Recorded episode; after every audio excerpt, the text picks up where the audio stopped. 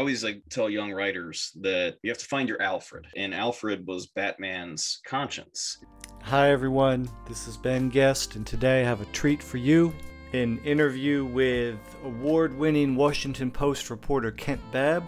But today we're not talking any of his articles, we're talking his masterpiece of a book, Across the River Life, Death, and Football in an American City, which is a nonfiction story of a high school football team in New Orleans. It is the best book I've read this year, and I start the interview by just gushing about how good this book is for two minutes, and then Kent and I have a great conversation. We talk process, writing, rewriting, word choice, what Kent calls writing nerd prom. And then from there, we talk about coaching and the idea of the obedience model of coaching and what good coaching looks like. But we start with me complimenting Kent for a minute straight about how great this book is. Enjoy. It's about everything, it's about America. Um, and it, it is so well done, so well researched, and you know everything I've just said makes it sound maybe a little bit academic or a little bit like homework. It is so well told. It's literally like reading the best fiction writer, the, whose imagination just carries you along and whose work just carries you along. So it's a combination of this rich reporting and this amazing, amazing storytelling. Thank you. That I mean, that's unbelievable to hear, and I mean, it's also like a, a little bit of a relief. I mean, because like when you work on something, this was a three-year process, start to finish, and I don't. I mean, I, I figure this goes without saying, but like, I mean, I don't take this lightly. I mean, because this is a community on the West Bank of New Orleans where people have it really, really hard, and it's almost entirely black.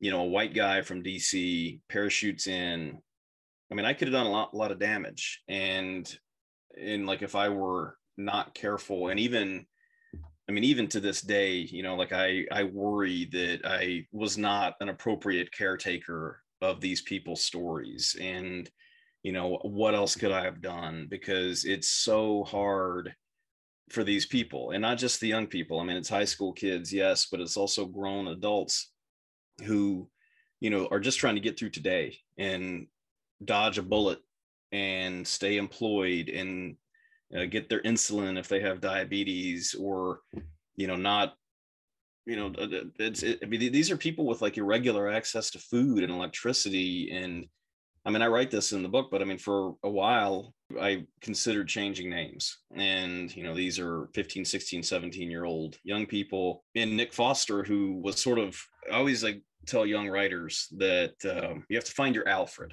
And like whether it doesn't matter whether it's a story or a book or just in life who is your alfred? And alfred was batman's conscience and like that's how he's written in the comics and in the movies um, he serves as bruce wayne's conscience and so nick foster was my alfred and so every time i would have an idea pop into my head i would say nick what do you think about this um, and he would tell me it was either ridiculous or i was on the right track and when I said that I was thinking about changing names to protect the kids, he's like, nope. If you're going to tell the story, you have to tell it straight up or don't tell it at all. And, you know, nope. Uh, like it, it was something that I took very, very seriously. I wrote this book four times, four drafts. I rewrote it from first draft to second draft completely over. The structure is largely the same, but every word changed. And you know, the pandemic granted me an extra year. I was supposed to originally publish in August 2020, and so it published in August 2021. And I'm glad because I mean, this is a much more difficult and sensitive story than should be done, and even in one year. I mean, it seems like a long time, but it ain't. that that's what shines through uh, among many things. So you mentioned you didn't want to do damage, and, and of course, it's not up to us to decide, but I do not think you did any damage. But more, it's so you work for the Washington Post. There is a story where you parachute in and you write something that you know the the DuPont Circle, the Georgetown crowd reads, and then goes on with their um, morning cup of coffee. And this is so richly detailed. I, I wonder. So years ago, I did a a, a documentary about a high school girls basketball team in Mississippi, and the four main characters, quote unquote, were were black. And all I felt at the end of that year long process was I want them to feel like, yes, this is what happened. This is the story that I see myself in that story. And I'm guessing you're not in long. I'm guessing that's how you felt about this book. That the, the people you are covering, that's who your loyalty is towards, and that is who they you want them to see themselves represented in this book. 100% and i mean it's tricky and it's hard to explain i think to anybody who has never been a writer or a documentary filmmaker or you know a hashtag creator or whatever but um at the end of the day my job says that my responsibility is to the reader and that's true mostly. But in this case i had two responsibilities and you know i i have i feel zero embarrassment. In journalism school you're taught that um, you must be objective, the soulless, cold creature who cares only about the story, truth, justice, etc. Which, like, I think that sounds good. And if you spend a year around anybody, you either love them or you hate them. And I do not hate the people at Karr, Brice Brown, Joe Thomas, Nick Foster, the list goes on.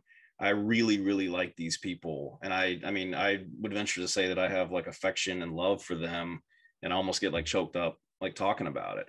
Um, because like they were so good to me and I felt like I owed them, you know, just like a, an honest accounting of what their life is like. Um, and, and, and Ben, what's interesting about this is like they don't think the story is remarkable. Like they don't think that their life is, they're like, why are you even here? Like this is a book. What? And I'm like, you don't understand. Like, this is the most unpredictable, chaotic, just page turner story, even before I wrote a word that I've ever even been a part of. Like, you guys just like you live it. This is your normal. Um, and just for me to be around that and witness that and be a white guy brought into this entirely black world um i mean it's it's even if this is not the most important story of my life i think it is probably the honor of my life because like that that doesn't happen in journalism. People don't just like let you in unfettered especially if you look like me and they look like them. That's just not how this works and so i mean these are my friends. There is a balance but i i'm supposed to be embarrassed by saying that i care about these people. I don't. I care about them a lot and i i think that actually helps the story. I don't think it hurts it. I, I agree 100% it's a work of great humanism in that there is no good and evil in this story, right? There, there are people that you care about, some of whom have done or accused are accused of things that that are awful, but it's a tribute to to your storytelling that you you sort of well. So for me, where the where like my jaw metaphorically started to drop was, and I should have seen this earlier, I guess. But you have a chapter. So th- there's the the ghost of a murdered um, player kind of hangs over the story. Uh, his nickname is Tonka. And there's a chapter early on where you expand out from the high school team and the coaches and the players to um, going back and forth between the detective who's assigned to the case and Tonka's mother. And then it was like, oh, he's doing that. Like we're gonna the, the football team or the season is just the launching pad for just radiating out. And again, the word I come back to is humanism, the, the humanism with which you write about all of your characters is is beautiful. Thank you. I mean, and, and I would say uh, I would offer one mild correction. You said there's no good and evil, good or evil. I think there's good and evil. Um, mm. I think every uh, and I this is deliberate. I tried this. Um, I believe that every human being that walks this earth or has ever walked this earth, people like to say, "Hey, is so and so a good guy?" My first book was about Allen Iverson. You know, is he a good guy or a bad guy? No, we're all on this spectrum where we're all kind of moving at all times, we're all trying to get a little closer to the good end than we were yesterday. And if you're close, at least when I'm writing about you, I want you to be flawed. If you're inherently good, like Brice Brown is uh, the main character, I would say. So he's the head coach of the football team. He is full of goodness. And so how do you how do you add balance to that well he's 400 pounds he has severe uh, mental health issues that are you know he's got anxiety and depression imposter syndrome horrible uh, eating disorder um, really treats himself terribly um, on the other end Keoka Thomas who is Joe Thomas uh, Joe is the senior linebacker if Brice is the main character Joe is the protagonist and uh, when the story begins, his mom, Keoka, is in jail. You know, she's been in prison much of her life. Uh, she was something of a gangster on the streets of New Orleans. Man, she legitimately scared the hell out of me. Like, I went to her house the first time. There were two dudes. I didn't know who they were, what they were there for. Um, I am an absolute outsider. She just got out of prison. And, and the first thing she said to me was, You look like the people who locked me up. Like, I don't know what to say to that. I'm sure that's probably true. Everybody, whether you are perceived as good or not good, I'm going to push you a little closer to that center. Even Hurricane Katrina, uh, which was this devastating, horrible catastrophe, catastrophe of a storm that New Orleans still hasn't uh, fully recovered from. I tried to write Katrina is not entirely bad because it created what became the Karr school that we know today, the Karr football program that we know today. So, especially when it comes to human beings, I, I think that writers do a great disservice if you try to make somebody one dimensional or uh, simple because we're not. We're just not. Nobody is. Um, and that takes a lot of doing. You know, it takes a lot of thought and takes a lot of going back to these people and be like, hey, look, I know you hate talking about this, but I know that you're afraid of this or i know that you're anxious about this or i know that you're insecure about this. Well that's exactly what i've got to drill in on. Sorry omari. Sorry nick. But you know you used to run drugs from birmingham to atlanta. You know i got to ask you about that. And everybody they did. I mean like they some people were more sensitive than others but that's just my philosophy on something like this right i always come back to Maya Angelou's famous quote of i'm human therefore nothing human is alien to me whether it's good or bad. Yeah, so many different directions to go. So we're, we're talking about all these weighty things, and I want to just reiterate to the listeners, it's such a readable book, and it's it's like butter. The sentences are so smooth, and it's just one to the next. So let's let's dive into that. How, how you know this is just going to sound like a, a a total softball question, but how do you get these sen- your sentences so smooth, so so again, it's just effortless, one to the next. Well, a, a lot of effort goes into that effortlessness. Uh, effortlessness. I remember, like in the like 1992 Grammys or something like that, Steven Tyler uh, took the podium and said, "You have no idea how expensive it is to look this cheap," and like I I just love that quote because you like people generally have no idea how hard it is to make something look easy.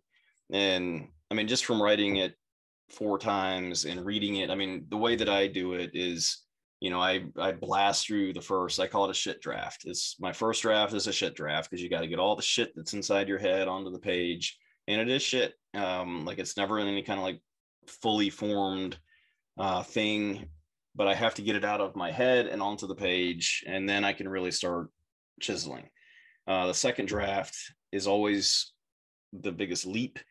And then by the third and fourth drafts, then it's like microsurgery. And so that's when I was going sentence by sentence, word by word, reading on planes, reading again and again. I mean, I marked up longhand, you know, printed out, marked up with markers if I didn't like the way this sentence was framed. I mean, it sounds fine the first time, and, and most people don't know the difference. I know the difference. I would say it out loud.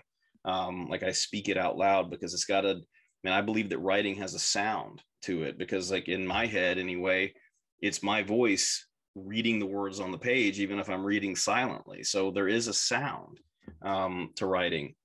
And, and I just believe that it's got a cadence um, one word plays off the next word and the previous word. And I understand like we're in like huge like writing like nerd prom here, but I mean, I just I think that's how it's done. And I went, I mean, it's like a hundred thousand words. I went word by word by word four times. Um, and just if if I if I hadn't reached my deadline, if they didn't finally tell me to stop, I'd still be working on it. So let's talk word choice. I mean, the, the most if we if we break down uh, a piece of writing to its most elemental, it's the individual words. How do you think about word choice when you're going back and chiseling and then doing microsurgery? What are you looking for? What are you thinking about? I mean, for me, like accuracy has got to become number one. But uh, we always talk about accurate accurate writing. I believe in precision writing, and and that's actually a decent little example. What's the difference in accuracy and, and precision? Well, there is a difference. And for me, like accurate is if you hit the target with your arrow. Precision is if you hit the bullseye. And there's something I'm trying to say here. And you know, the the chapter uh, that's ultimately about the police department, which is the one that you referenced earlier. It's a grieving mom, uh, Rhonda George, who is Tonka's mother, who's on this sort of endless, probably, uh, quest for peace because her only son was murdered for reasons that more than likely nobody will ever know. He did everything right. And she's just a mom who wants closure. And the person who's in charge of that closure to her is Detective Raelle Johnson, who is a very successful homicide detective in the New Orleans Police Department. And, but I wanted to expand not just telling their story, but telling larger stories. Ultimately, they have things in common and they're on similar treks but they don't know that because they see the world in different ways and so you have to sort of glancingly hit at these things and i mean originally raelle was going to be my villain. I always sort of I, I, told him that even just because I, I, I told him early on that i wanted him to be my jaime lannister um, the person who at the beginning everybody hates but you eventually kind of understand that you know why he is the way he is. Um, like that's not something that succeeded because Raelle, I think, is a good man and I think he's trying, but I mean, he's facing, you know, this immovable object that is trying to solve murders in a city where that's that's nearly impossible. And I mean, he really does try. Um, but the way like it it's such a delicate thing to try to capture that without a reader taking a side. Uh, it a reader probably does take a side without thinking about it, but like, had I written Raelle as a villain, as I was originally planning, it just lacks the subtlety and the nuance that I needed. I want you to have that thought, just like, man, like this is a good dude, but like he has this impossible job without me telling you that. And for me, like that's the difference between accurate writing and precision writing. If you just naturally come up with this idea in your head, then I've succeeded. If you don't that i haven't. And there's a couple of places where you know maybe i'm the only person who knows it that, that i wish that i had said it a little bit differently. Um but that's those are just things that i think about all the time. Just like what am i really trying to say here? You know what's really the purpose of this? I can look at every chapter and tell you what this chapter is really about. I mean chapter four is about race. Uh, chapter six is about the police department. Chapter 10 is about identity uh, chapter 11 is about escape and home. Um, every chapter has like a subtext. It's really about something that's not what it seems to be about. And, and that's by design. And it, yeah, I mean, it, it takes a lot of work. Uh, and again, I know I sound ridiculous saying this, but um, I mean, it's just true. I mean, like that's, that's how I think about it. The subtext for each chapter, did that reveal itself to you afterwards? Or are you do you have a sticky note tape somewhere you know when you're writing chapter six this is about police department this chapter is about race? I mean a lot of it occurs in my head um, like where i think this scene or this revelation or this moment might go. Um, and then another and, and this is true for when i write the stories for the washington post uh, if I have an X-Man power, it's that like I can see a story in my head, and like I I usually know when the lead happens. I usually know when the ending happens. Not always how the middle parts happen, um, but I can at least recognize that and begin building and just build and build and build and build, and eventually a story emerges. Um, you know, I, I put a lot of things. I use Scrivener, which is a writing software, um, and it has like a notes function. You know, I put everything into that you know this might go here. It also might go here. So i put it in multiple places.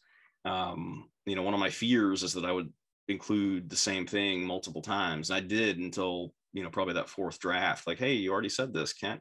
Um, and because like they work in multiple places but it's easy also to forget about it. And so with me i knew that i wanted to have a chapter that dealt with race head on I, I had to have a race chapter race and racism is a huge part of these young people's lives um, i would have been a poser if I had just danced around that and pretended like it wasn't true, that would have been more of a white guy coming in and trying to preserve his own contentedness, um, which isn't for them. That would be for me. And that's not what this story, you know, ever wanted to be. Like this wanted to be an honest portrait of a place that people who look like me would rather not look. It's just way easier for me to turn around and look at the French Quarter than it is to look across the river at Algiers, which is right there. It is a half a mile away from Jackson Square and St. Louis Cathedral. And it's right there. But people, I mean, I'll just speak for myself. It was easy for years and years and years for me to just pretend like that world didn't exist. And if I had not had a chapter about race, then, you know, that would have been, that would have been BS. And, you know, the, the chapter about Omari Robertson, who's an assistant coach, that I believe is chapter 10, maybe 11 um, it's a little late to be like still kind of uh, establishing characters. He's in it before that, but he also asks a very important question and is there a different way and you know brice brown's coaching style is not for everybody and a lot of my friends particularly white friends i think it's unnecessary uh, they use a lot of profanity they use some insults they put these kids in pressure situations by design Omari has a very different philosophy. He coaches as a peer and with compassion. It's not a great fit in the Karr world. Um, but also he he is a living, breathing, walking question. And that question is, is there a different way? And so that that works late. That question is is most powerful late in our story when you're already kind of emotionally invested. So maybe it's not ideal to wait to like really unfurl the Omari character, but that chapter is about identity and who you are and preserve and, and just being who you are no matter who you're surrounded by. Um, and that question of is there a different way? Let's go back to word choice and sentence construction for a minute. When and you took you mentioned that you'll read the entire book out loud, and I agree hundred percent. Matter of fact, the editor for my book is a guy named Glenn Stout, who is the series editor for Best American Sports Writing. And I just had a conversation with him the other day where he said the same thing. It's it's like music. You hear it, good writing, you hear in your head like a piece of music. When when are you when you're constructing a sentence, when is it finished? When are you satisfied? Well, I mean, never, but uh, eventually you have to be done. um, the editors eventually want you to be finished. I mean, uh, to be honest, I mean, I usually know. I mean, like when I when I read it, and I'm like, okay, yeah, time to move on. You know, like it says it has the rhythm I want. In in like the later drafts, I was shortening sentences. I have a lot of uh, clauses, a lot of commas and continues, and I tried to shorten sentences as much as I possibly could because there is a. I mean, this is you know, there's a lot of punchiness in shorter sentences. Hemingway had it right but also that can become a crutch and so you don't want to do it too much there still has to be a little bit of voice in it so usually with me i have a comfort level that i can say okay like this this is right or it's not and if it's not right i can't move on i mean even if it's in chapter two and i've got nine chapters to go i mean there was a situation where i had to read and you know put in my final notes within like three days and that's tough you know and i think they would probably just as soon you just be like oh it's good never mind I can't. I just can't do it. Um, so I did that and probably submitted way more corrections than they were hoping. But it just has to sound right. I mean, I look at this as, you know, I this this kind of story is so amazing that I I'm not gonna get another one. Like this is my shot. Uh, so I'm sorry that I've held up our uh, schedule here, but sorry, not sorry. Yeah, I mean, kind of, and like I'm just like, look, you know, it's my name on it. This is my baby. like we're getting ready to like release this thing into the world it's got to be right um it, it it takes a long time i mean like I, I people always think that a writer is somebody who, for whom writing comes easy? Not for me. It's hard. I mean it's remarkably hard for me. And I have to get in like the right frame of mind for it. And I mean, my uh, an old professor of mine had a like a sign on his desk when I was in college that said, "A writer is someone for whom writing is more difficult," and that is so. I mean, I don't know if I'm any good at it, but it sure is hard, and it is way more difficult than it used to be. I'm not getting. It's not getting easier. It's getting harder for me, and maybe that means I'm getting better at it, but it's hard, and every sentence, every word has to lead into the next one, and it's impossible to explain to somebody who who doesn't write you know why that's so important because even i hear my own words now and it sounds ridiculous and may be ridiculous but you know if you really care about something if you really care about a project whether you're a chef or a woodworker or you know a builder or a writer you know like if you put what you, everything you've got into it you know like at least you won't regret it. And i, I just knew that i couldn't half-ass this thing and regret it. Um if i did I, I would never forgive myself regardless of what anybody else thought. It shows. And again the, the the themes of this book are the most important and weighty themes that our country is facing but the reading of it is so enjoyable. And so that that is the that's the result of everything that you're just talking about.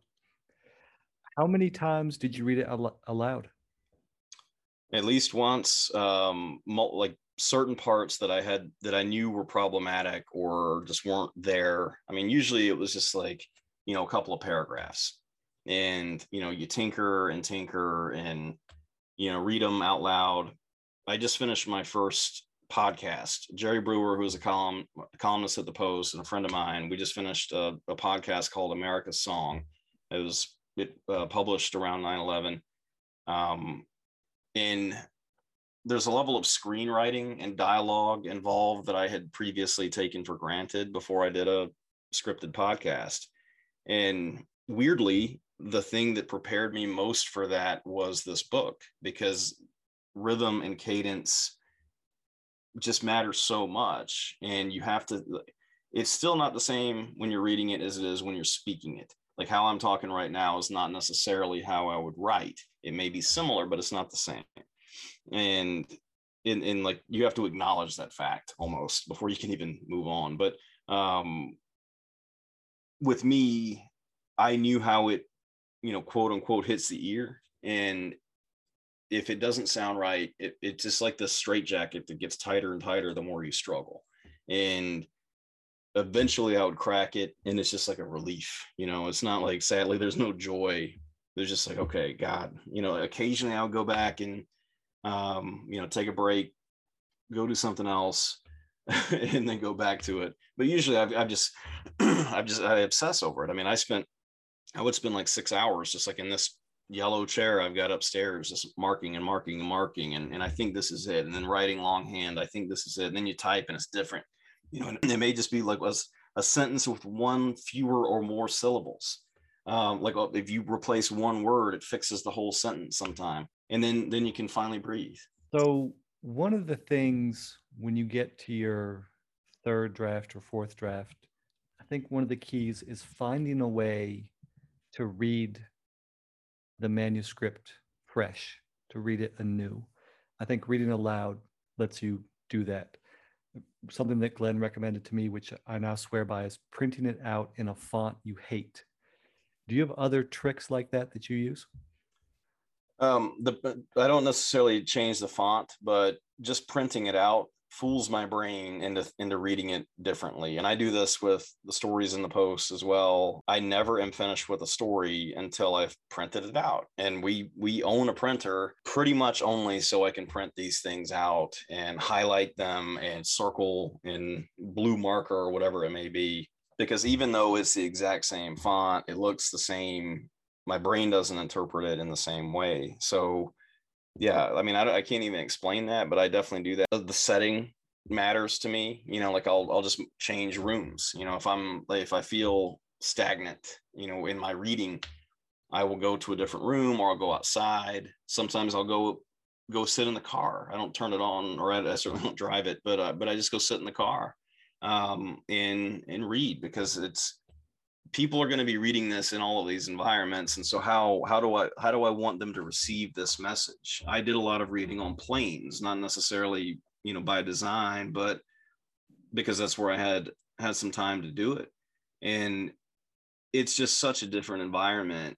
You have ambient noise the lighting isn't great your brain has to exercise in a way that it doesn't elsewhere um, and so I actually think that's helpful in kind of a strange conditioning way. One of the things I'm guessing made the project easier, and this is clear essentially from, from page one, is that from Coach Brown on down, this is a program that preaches and lives radical honesty at all times. It's it's a beautiful thing to to witness as a reader. Um, so I imagine that help in terms of people are used to being challenged on anything they say. And if there's any hint of bullshit, that being called out immediately. Yeah, I mean, it's just it doesn't it doesn't fly, and you know, like that's if if they say that they had a flat tire or the or the dog ate my homework, like that's immediately attacked. You know, like wait a second, what? Well, show me the torn up pieces of paper then. Um, I mean, every day is a cross examination, and it's stressful, but it's also probably what creates or at least contributes to greatness. I mean, this is a team that's been in the state championship game 10 out of the last 11 years. And I mean, that's amazing. I mean, Louisiana, you know, maybe our most pound for pound football rich state in the country. And so, I mean, it's highly competitive. This is class 4A, and they're just in the state title game every year. Uh, doesn't matter who they lose, who they get, they're just there. And so, I mean, I do believe in not just the power of leadership and people management, but the difficulty.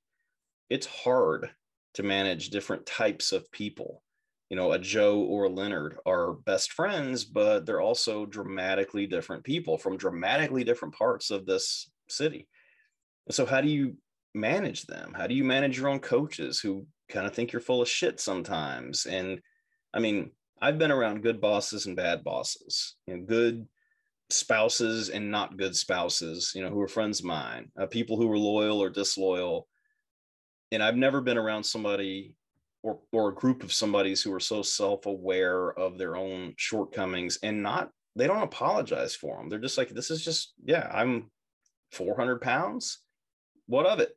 You know, like, yeah, I love to eat. That's yes. And I remember the first time this is right after there's a, a moment in the book about midway through where a young woman runs onto the field after a game and threatens to kill Trent Washington, a wide receiver on the team. It's a pretty big moment that kind of stops the narrative in its tracks. And you know, I I was there the day after that happened. Brice and I went to dinner, and he just Brice is a guy who orders a lot of food. It, it was me and him and a guy named Tyga, who was the equipment man and sort of the body man for Brice. It was always the three of us. Sometimes a player would come along and, and Brice just orders and orders and orders and orders and orders food. And, you know, he just, we don't ever eat it all, but he just loves to order it. Part of it is because he can. And I just remember one night I've been hesitating to ask him anything weight related because like I just, that's a tough question. And it's the first thing you notice about him that he's this gigantic human. Um, but also he's around people who have been telling him to lose weight probably his whole life. And so I was just like, look, man, do you think you stress eat? And he just like had this look like, uh, yeah, of course I do. Look at me. And I just like, I mean, it was such a relief. And at one point I had to ask him, you know, hey man, I'm sorry, but how much do you weigh? And, you know, he offered 387 pounds. And, you know, that may or may not be accurate. He hadn't weighed himself in years. But there was no shame in any of this. The insecurity that these people feel, they don't hide. You know, I say in the beginning in the author's note, you know, I've covered football and sports at every possible level. This is by far the most honest anybody has been. And pick your level managers, head coaches, assistant coaches, stars, doesn't matter. They all want to project just the best of themselves and they want to conceal the fact that they have fears, doubts, insecurities. When in reality, those are the things that really like make us the most alike. You know, I mean, I, will never dunk like Jordan or hit a golf ball like Tiger, but I bet deep down we have something in common emotionally. And so why don't we talk about that stuff? So, I mean, those guys talk about it. I talked about it myself. I shared parts of me and my family and like what I'm struggling with and things like that uh, with them. Those guys told me things they'd never told anybody else. And I'm sure I told them things that I've never told anybody else. Um, and their just sheer refusal to be ashamed of that is remarkable. Right. It, it's it's those vulnerabilities more than success that that connect us, that make us, that help us connect with others. So switching gears from the the writing aspect to coaching, which you, touched on this earlier, and, and as a former high school coach and and quote unquote professional coach overseas for basketball, and I coached in the Mississippi Delta public school.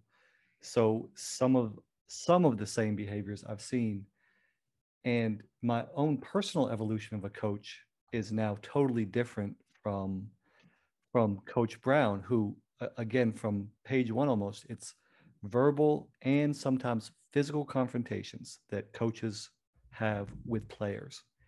And it's so strange because i can on the one hand say or see that that's not um, that's not the coaching philosophy i have.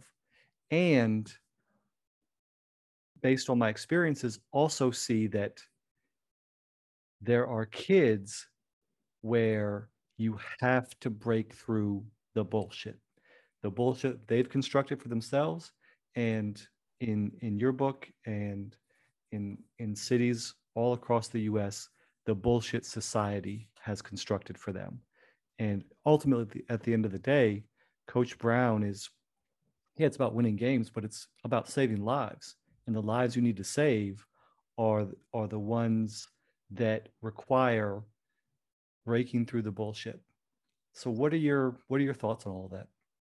Yeah, I mean Brice has a saying, you know, one of many, you know, you've got to reach them before you can teach them. And reaching them is very difficult. And I think reaching anybody is difficult, especially when they're teenagers, especially when they're flying high on adrenaline and hormones and they think that they're on top of the world. And some of these guys, you know, come from traumatic backgrounds. Um, so i mean i there's not really a simple way to explain coaching. I mean two things i think that i have much more of an appreciation of than i used to way less than the football stuff. And and i should say that i learned more about football and football strategy than i did in this one year than i did in 15 years as an nfl and college football reporter. Um, it's just it's crazy um, like almost like how simple football and sports can be when you finally like see through the looking glass. But anyway, the act of actually teaching this stuff and retraining a young mind, especially a traumatized mind, is is excruciatingly not easy.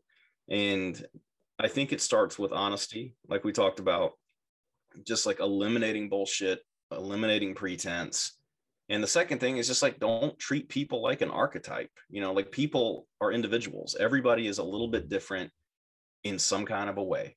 And to say, well, this worked for so and so, so it should work for you is nonsense. And not only is it nonsense, it's insulting. And so this is why a lot of coaches fail. This is why a lot of bosses and business managers are crappy at their jobs it's because that sucks. Like having to get into everybody's life and invest in each person individually sucks. It's hard. It's time consuming. It's thank it's thankless. It sometimes takes years.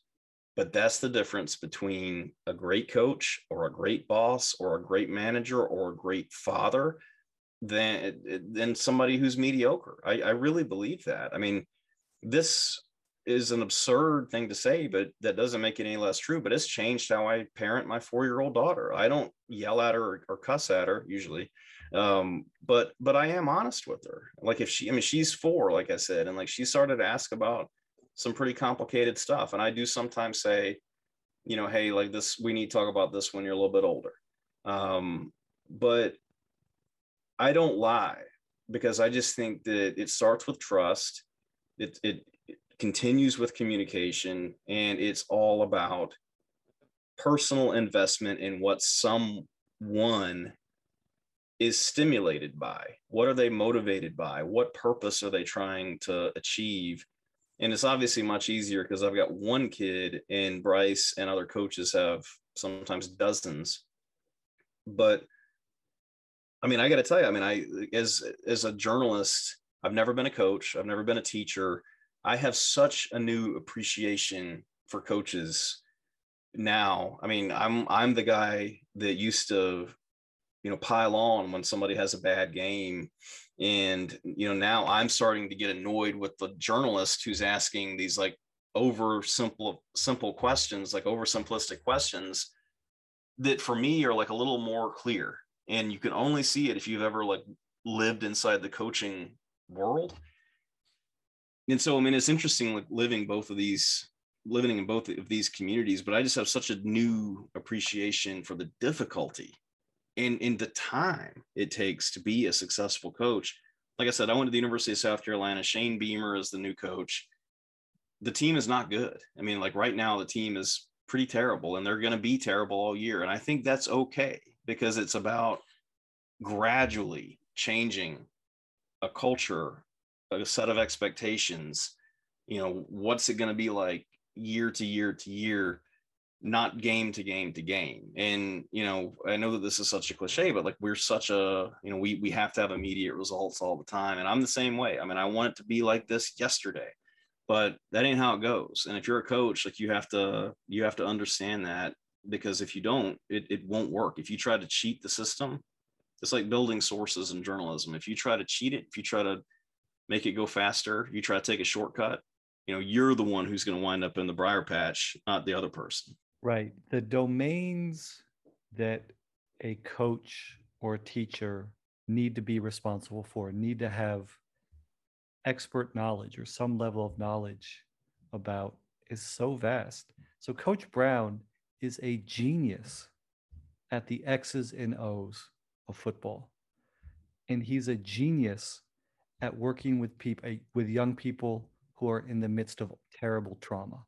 And those two domains are universes apart. So, I, I, as a former coach and teacher, and both in critical needs school districts, uh, I respect everything you just said because so much is asked more than any one person can really do. Well, and, and that's partly why I think that Brice is such an exceptional person and character because you know I say this at the end you know, there's a lot of Joe Thomases, you know, who again is the linebacker who's just so severely damaged. And there's very few Brice Browns in this world who just give a damn. You know, I mean, it's just so easy to say, you know, that you're you're gonna be broke or in jail or dead by the time you're 20. Well, that's a huge cop out. How do you actually change that? How do you day by day by damn day actually go about changing that? I mean, it, it's one thing if you're. I mean, do you remember a few weeks ago uh, there was that scene on the sideline at Trent Dilfer's school where he really got in the face of a player? Yeah, I, I tweeted about it actually. And I, well, I'm curious. I, I didn't see your tweet, but I'm curious what your reaction was because I my reaction was very different than I think my reaction would have been a few years ago. Now that's at like a very privileged, predominantly white school. Um, but sometimes a coach has to get in a kid's face. I don't know if that's what that kid needed. I don't know if that's what a kid at that school needs, but I don't know. I mean, I I now think that coaches sometimes have to. It's not all. It, it may look like impulse, but it may not always be impulse. So I'm I'm curious. I would love to ask Trent Dilfer this. Is it was that a moment you lost your temper, or did that kid? Did you know for weeks that kid needed that? I don't know. I'm stuff like that is just I think it's much more interesting to me than it used to be. Yeah, let, us dive into that. So my take on that was it's total bullshit on Dilfer's part, and part of it you just elucidated, which is um, this is not New Orleans. This is not whatever. This is a privileged um, private school in Tennessee, and for the most part, in my experience, when a coach loses their temper, when a coach gets angry like that, there isn't a greater plan in place. It's just, I'm pissed off and I can't contain my anger. And that's what I saw with Dilfer. It's very much an obedience model That's what traditional coaching is. You have to do what I say regardless. And at that moment, and I, I read something about the, the the fallout afterwards, and I can't remember exactly what the issue was. But at that moment, Dilfer wanted the kid to sit on the bench. So he physically pushes the kid backwards, pushes him down to the bench, and then is pointed at him like stay, you know, almost like you're instructing the dog. And it's the obedience model of traditional coaching that that I came to reject personally, and that I think as a society we need to reject. There have been incidents that you describe in your book that are more physical than that between coaches and, and players. The difference is it was not based on you need to be obedient to me. Everything around Coach Brown's program is about being honest, confronting the bullshit. That means for players and for coaches. And you detail, you you document that. So what I saw with Dilfer is I'm in charge, listen to what the fuck I'm saying, do what I say. What I see in, with Coach Brown and his program is everybody at every minute can be called out for their bullshit, adults and kids alike. Including the head coach. Yeah, including, including the head, coach. coach. And, and Brice, you know, one of his many, many sayings is your replacement is in the room, even my own. And I mean, that's coming from the head coach, you know, meaning that if he sucks this year or sucks today, tomorrow he might be out. And I think it's really interesting because even throughout the reporting process, I still had a hard time squaring that that was necessary to grab a kid's jersey or scream in his face or to insult him. And and I know ultimately that's because of my perspective being what it is. In my world, being in the white suburbs of Washington, D.C., that's not necessary. And if somebody put their hands on my kid, I'd be pissed because I don't think that's necessary. Brice and everyone that I talked to, they just, I mean, and I challenged them on it. I'm just like, look, you know, just where I come from, that is not necessary. You don't touch a kid, you don't curse at a kid. And he's like, Yeah, that's true where you come from. And you know, if if I tell, I mean, this is a almost direct quote from the book. If I tell Joe Thomas, you know, hey, please go get that water bottle off the field for me, Joe, he's going to look at me like I'm crazy and he's not going to do it because everything is a daily respect ladder, I guess. But if I say, hey, Joe, go get the fucking bottle, he'll go get the fucking bottle. and you know i mean like it's it is different and i have to accept that it's different you know like that's where i tried really hard to write without judgment um there's lots of things that don't make sense to me. And i think because they don't make sense to me that's insightful. Because that's crazy to me i recognize it as different. Um and i mean nobody shied away. I mean like a, another like kind of nothing example uh, that that I also had a, a, hard time squaring. When Edna Karr wins a state championship, they have a champagne shower. You know, so they all get together in the locker room and play loud, super loud music. Um, a lot of them take their shirts off. I mean, it's a hell of a scene. and you know they're they're dancing and and really just sort of going nuts and there's champagne i mean there's like six to eight bottles of champagne and they spray all over the place and the whole time i'm just like you know, man. And I asked, I bet I asked six or seven coaches this, you know, where I come from, like, you know, having alcohol, you know, uh, among around teenagers, that that's a that's a big deal. And I just remember Brice's reaction the first time I asked him about that. He was just like, "Yeah, I hear you, man, and like I get it. I wish that I lived in a world where that was a big deal, but I don't. Like I live in a world where I'm where my phone might ring tonight and somebody might be dead, or you know, like something like some kid might get into a fist fight with his dad and run away and be gone for three days, or somebody who has a staph infection, you know, where we have to shut the locker room down for six weeks. Like that's my world where like these kids don't bathe or eat or have running water. Um, and like I mean, just it, it's just, it really opens your eyes, you know, because you're just like when he says I I long to live in a world, um, you know, where spraying kids with champagne is a is a crisis. I mean, it, it's an interesting way to to change how I look at the world. Now, he's not wrong, and I'm probably not wrong. And I think that's just like a difference of perspective. But it's also why it's easy for people like me to discount his perspective. I'm glad I asked, even if I don't always have to agree with, you know, what the answer is, or if I don't even fully understand it. I have to trust that in his world, in his environment, he knows what's right because A, it works and b he lives there. I don't. And for me to apply my perspective to that universe is foolish and really arrogant. How often did you see coach brown lose his temper? Like legitimately and not yeah. acting? Um i mean i don't know that i ever did. I mean he loses his temper but it's it's honestly um i mean it's all a show I mean, he he like when he. Uh, the, I mean, the, the one time I I think is when this is this begins.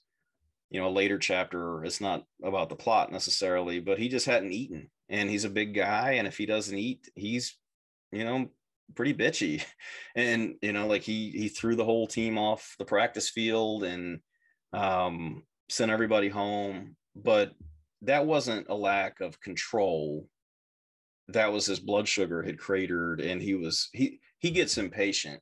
He doesn't get angry or violent or volatile. He he gets angry or volatile because he's getting into character and like he think i mean and i believe this like i mean it's it's what those kids need.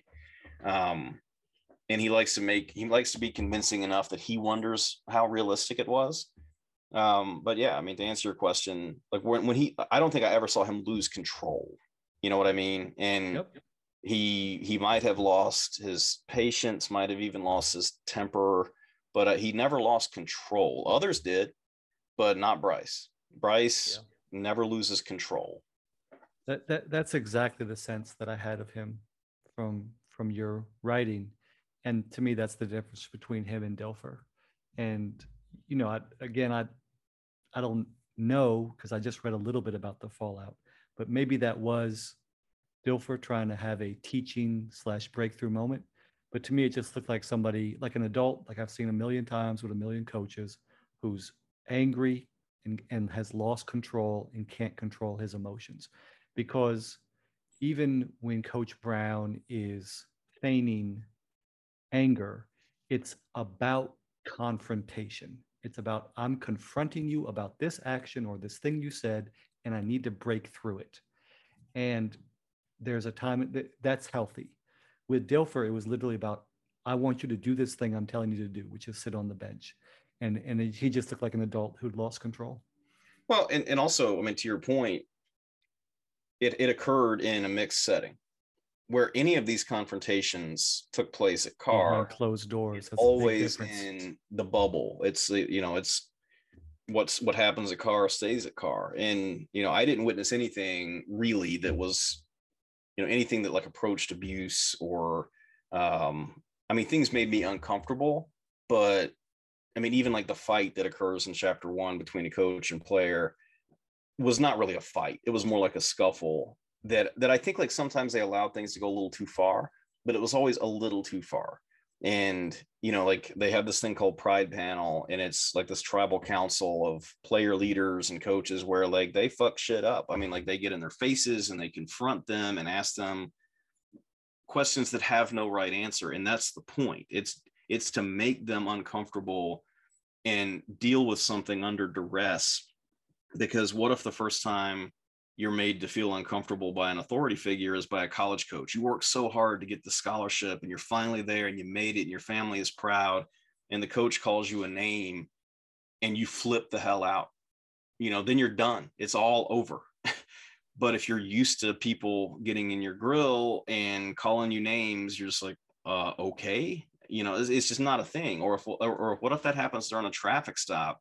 You know, that could be a matter of life and death and so it's a conditioning exercise. I mean i say it in the first you know couple of pages it's like learning to recognize and beat the blitz. Like you see it coming you know how to step out of the way and it's just not a thing anymore. And yeah i mean i think you're right. I mean like that because there was always a level of control and strategy behind even confrontations that appeared chaotic Whereas Dilfer's, it looked like just a moment where he just lost his shit, and it happened in front of however many hundreds of people who were who were like not part of the family, as it were. And so, mm-hmm.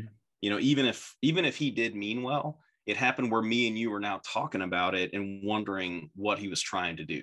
Where that that doesn't happen at Karr because everything is controlled. It is an absolute controlled setting, whereas the rest of the world is not.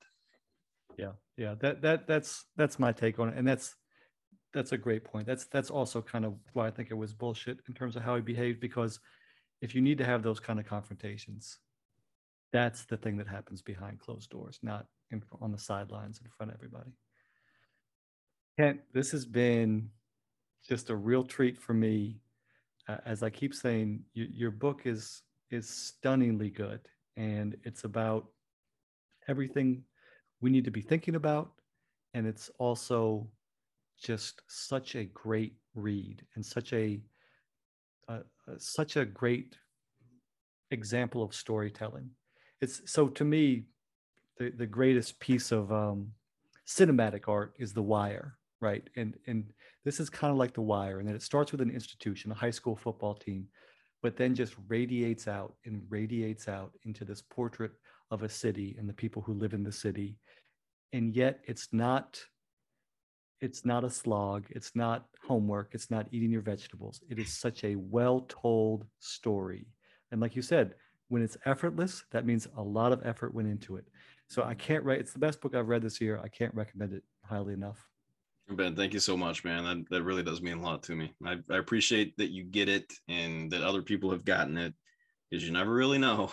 I mean mm-hmm. you really never know. You're firing this rocket out into the sky and you're just you know hope it lands where you hope it where it actually is gonna land but um yeah you never really know. So i mean just you saying that really means a lot to me. Wait, wait so i guess last question what's what's the promotional side of this been like for you? I mean necessary but difficult i guess like um i love no one's read about... the book and it's all like super i'm imagining it's a lot of maybe more superficial questions i don't know a lot of it is i mean like i did 27 radio interviews in a day and you know i had talking points and you know it's you have to i mean it's it's not this is it's tough i mean because i really believe in this book. I mean i believe that the story is universal and human and if people actually read it you will like it. I mean and that's not me being brag. Um, it's just like the story, not me. The story, like I could, I could only screw this thing up. I promise. The story is is just that good, but it's really hard to explain it to people quickly. Like if I have eight minutes on public radio in Spokane, you got to say that there's a murder problem in New Orleans. You got to say that there's this 400 pound coach, and you got to say that you know this is Black America. But it's really hard to make people care. It's really hard to get people's attention, and it's even harder to keep it, um, especially now. And so, I, I mean, it, it's weird because like I don't think this is an easy book for for people, especially white people, to read. But it's, I mean, I I wish it was necessary reading because I mean it changed me, and I thought I was like fairly open eyed. Um, but I mean, my mom was very conservative in South Carolina and has always been like a pull yourself up by your bootstraps person. And she called me and was just like, Yeah, I'll never say that ever again after reading this. Mm. You know, you just you don't know how hard it is. And and look, I mean, I I honestly believe that if you trade a little bit of your comfort for understanding, you're better off. Like that's the price. Like I learned that through this. Like me crossing that bridge. I mean, I didn't live in New Orleans. I flew back and forth from DC to New Orleans 19 times, including 10 straight weekends with a then two year old. Um, my wife did not love that. Um, but I had to and knew this was a big deal, knew this was important, but just had to keep crossing that bridge, had to keep doing it, had to be uncomfortable and and now because of that I, I think i have a much better understanding. I mean i truly believe you can have understanding or you can have comfort. You can't have both. And i traded some of my comfort for a lot of understanding. And i think that's ultimately you know what this is. I mean it's it's packaged like a football book but it's not. Um, it's a social justice book that has some football shit in it and it's about a football team. So like i had to figure out how to recognize and beat the cover three um, but you know, it's it's not about football, but it's a little bit. And so it's it's, it's even now it's hard for me to explain succinctly, but that's okay because I got 320 pages to do it. right. It's a masterpiece, and I, I do not use that word lightly. Well, thank you so much. I really that I get goosebumps when you said that. So thank you. in fact, I sort of had the thought. You know, one of the greatest nonfiction narrative books ever is, um, speaking of DC, Richard Ben Richard Ben Cramer's "What It Takes," and and that's kind of the thought I had when I was reading it. That it's it's it's similar to just we're, we're going to just radiate out and radiate out, and all of it is masterfully told. The, I mean, what it what it like it, you don't nobody should compare their work to what it takes because like that's i mean speak about a true masterpiece but i do think that my book is about what it takes to succeed you know and like how damn hard it is for people like joe and fat and leonard and leonte and that's just four young kids like just how hard and how different it is so i'm glad i did it i hope people read it i hope they absorb it and um, I think it's really important work, and I'm very proud of it. Yeah, I mean that's that's one of the central contradictions of the book, right? That I mean, what Coach Brown is trying to do is teach his players how to navigate a rigged game that they almost by definition can't win and and the toll the toll that that takes uh, but it's funny because I, you know, I keep saying like it just it sounds like vegetables, but it's all like steak and dessert. It's so well done. So anyway, I, I can, you've got stuff to do, and I could go on forever about this. Well, if anybody reads the first chapter and think it tastes like Brussels sprouts, nope. uh, I I doubt it. Nope. and I like it, it sounds cocky, but like it's just too much shit happens, and that's that's real world down there. If people read the first chapter, they won't be able to stop. Exactly. The book is Across the River Life, Death, and Football in the American City. Best book I've read this year. As I said, a masterpiece. I can't recommend it strongly enough. So after listening to this, go out and get it. Great holiday gift, great gift to yourself. And Kent, please tell people where they can find you. Uh, I'm on Twitter at Kent Babb. I'm on Instagram at by Kent Babb, and uh, the book is available everywhere. Uh, online retailers at your local independent bookstores if you don't mind spending the extra seven bucks, I really think that these independently owned bookstores, particularly black owned bookstores, really, really, really need us.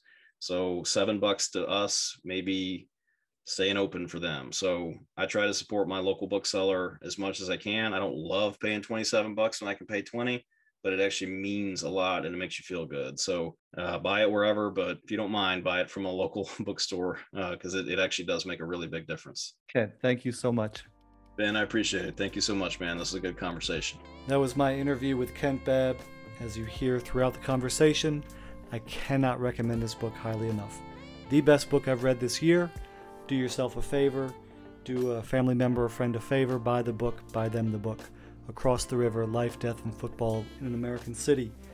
This is Ben Guest. You can find all of my work at benbow.substack.com. That's benbow.substack.com. Have a great day.